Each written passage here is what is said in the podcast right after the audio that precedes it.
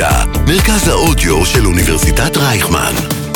כל האוניברסיטה אודיוורסיטי. שלום לכל המאזינות והמאזינים וברוכים הבאים לעוד פרק של מדברים מדברות ירוק. אנחנו שוב כאן בכנס האם ישראל צריכה לעבור לאנרגיה גרעינית, והפעם איתנו נמצאת יעל כהן פארן, חברת כנסת לשעבר ומייסדת ומנהלת המדיניות של הפורום הישראלי לאנרגיה. שלום יעל, מה שלומך? שלום, מה שלומכם? מעולה. הכל מצוין. נתחיל בלשאול אותך ככה את השאלה הכי קלאסית. מה העמדה שלך בנוגע לאנרגיה גרעינית בישראל? אז אני הייתי היחידה בכנס הזה שבאה להגיד למה לא, וגם הוצגתי ככזאת למה לא, למה לא או למה לא? לא, למה לא. אני סבורה שאין מקום לאנרגיה גרעינית בישראל. אולי יש מקום לדבר כשיהיו טכנולוגיות חדשות, שרק נדע להם יותר טוב בעוד עשרים שנה, שיהיו להם עשור לפחות של ניסיון בעולם, אבל אנחנו לא צריכים להיכנס להרפתקה הזאת ראשונים.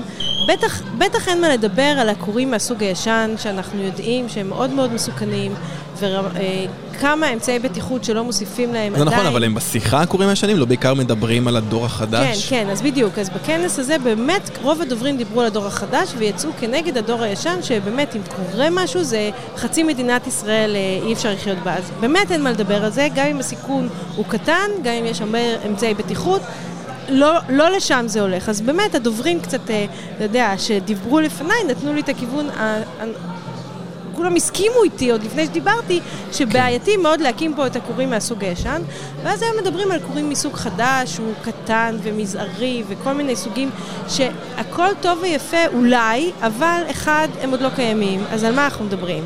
שתיים, גם שם יש את הנושא של הפסולת הגרעינית, לא משנה איזה קור, קור גדול, קור קטן. מה עושים עם הפסולת הזאת?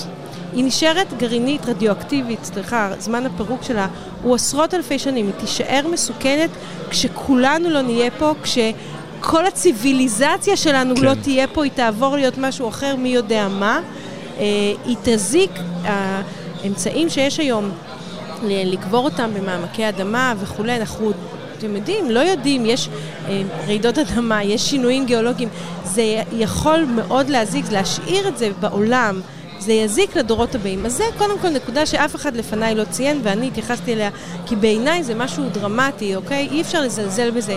אה, זה רק אלף טון אורניום, לא, זה אלף טון אורניום שאתה שומע, קובר איפשהו, ויהיו לזה השפעות ואין לנו מושג אפילו ורעיון מה השלכות יכולות להיות. ועשרת אלפים שנה זה הרבה זמן, ואתה יודע, נכון שאנחנו מזהמים פלסטיק, ויש עוד הרבה דברים שאנחנו משאירים פה, אבל אף אחד מהם הוא לא מסוכן כמו פסולת רדיואקטיבית. ובפרט, אתה יודע מה, גם בפרט בישראל, שאנחנו רואים את רמת ההתנהלות הסביבתית של המפעלים הגדולים והמזהמים, ואסון נחל אשלים, ומה שקורה במפעלי נחל צין, הזיהום של חומרים מסוכנים, את הקרקע ואת מי התהום, כבר היום, בלי אנרגיה גרעינית, אנחנו לא יודעים לשמור על המקום שאנחנו חיים בו, אז אני לא בדיוק אוסיף את הסיכון הזה לרשימה. וכאילו אפשר אבל להתווכח זה שחייב לעבור לאיזושהי אנרגיה יעילה יותר שדלת פחמן, וכמי שהייתה בכנסת ומכירה את התהליכים האלה, מה האתגרים שעומדים בפנינו? האם אנרגיה גרעינית דווקא כן יכולה לעזור להתקדמות שלנו מהבחינה הזאת? תראה, היום האנרגיה הזמינה ביותר זה האנרגיה הסולרית, היא פה, היא קיימת, היא זולה, היא ישימה. צריך לסדר את הכוכבים ברקיע, שכולם ילכו בכיוון של עוד ועוד אנרגיה סולרית. הכל עניין של החלטות. יש לנו מספיק מקומות להקים אותם גם בדו-שימוש, על בניינים, במחלפים, במאגרי מים, על כבישים. על זה אין ספק. יש כל כך הרבה שטח שאפשר להקים אותה בלי להרוס שטחים פתוחים, ויש ויכוח על שטחים פתוחים, אבל גם שם יצטרכו לשים, ובאזורים של חקלאות, יש דו-שימוש בחקלאות ששמים מעל גידולים חקלאיים, זה נקרא אגרו-וולטאי. כן.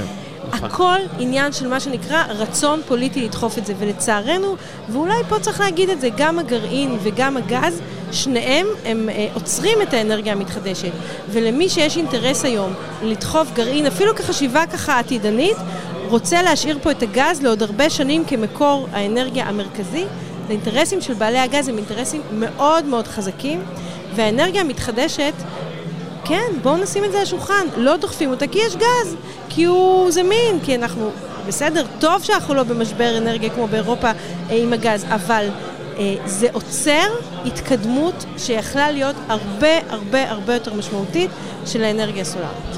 הנושא האנרגטי מקבל מספיק שיח בכנסת או בדרגת מקבלי ההחלטות הגבוהים? לא, גם לא בציבור.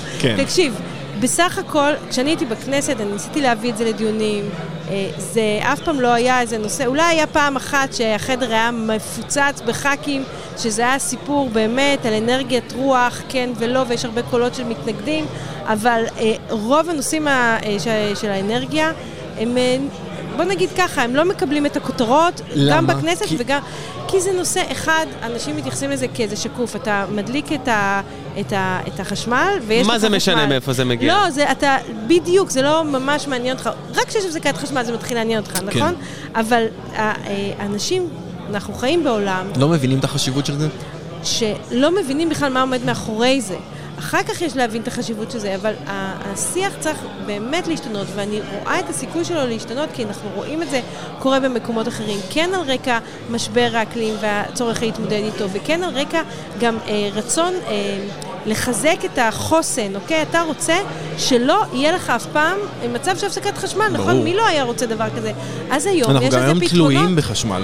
תלויים לגמרי בחשמל, אם, אם החשמל לא יכולנו לדבר פה, לא היה לנו טלפונים, כאילו, ברור שאנחנו... עוד מעט גם כל הרכבים יהיו חשמליים, בכלל אנחנו... אז עכשיו, אז הפתרון, דווקא החיבור הזה, בין הסולרי והגירה ורכב חשמלי, אם היה לך את ה...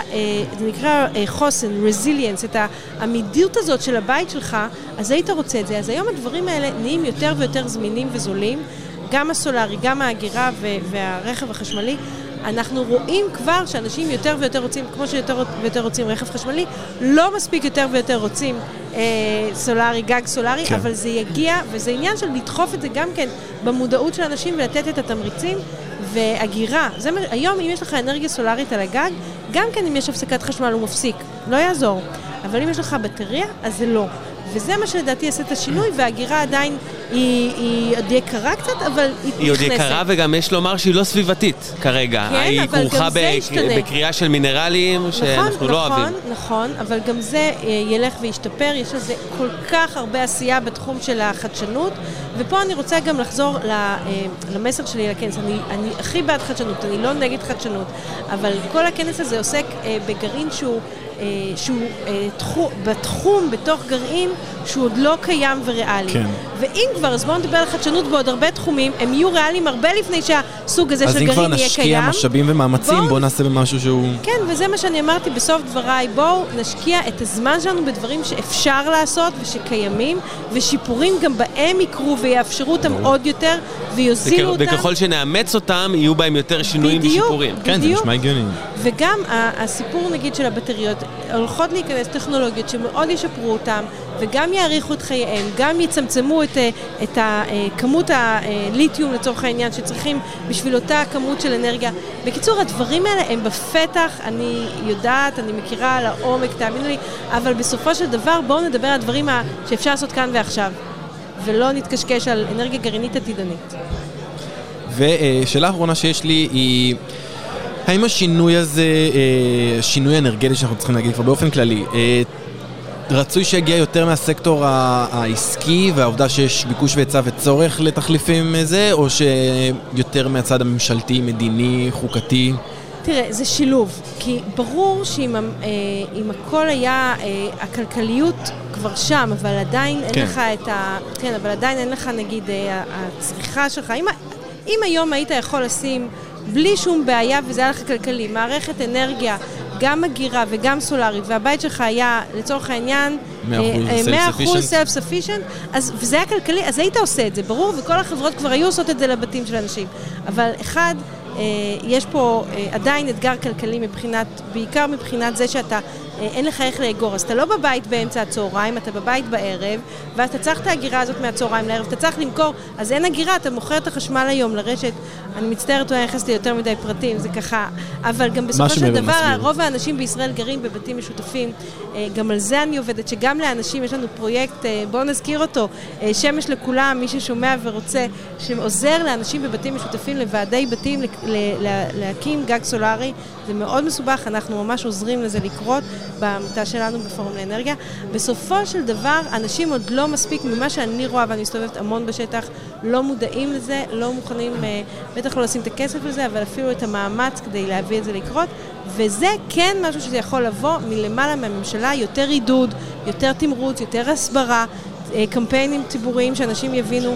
זה משהו שכל עוד השוק עוד לא שם, נגיד מול רוב אזרחי ישראל, היום השוק יותר מתעסק בגגות מסחריים ו- כן. וחקלאיים וכאל מוסדיים, אז, אז המדינה צריכה להתערב, כי היא רוצה, לה יש אינטרס לקדם את זה.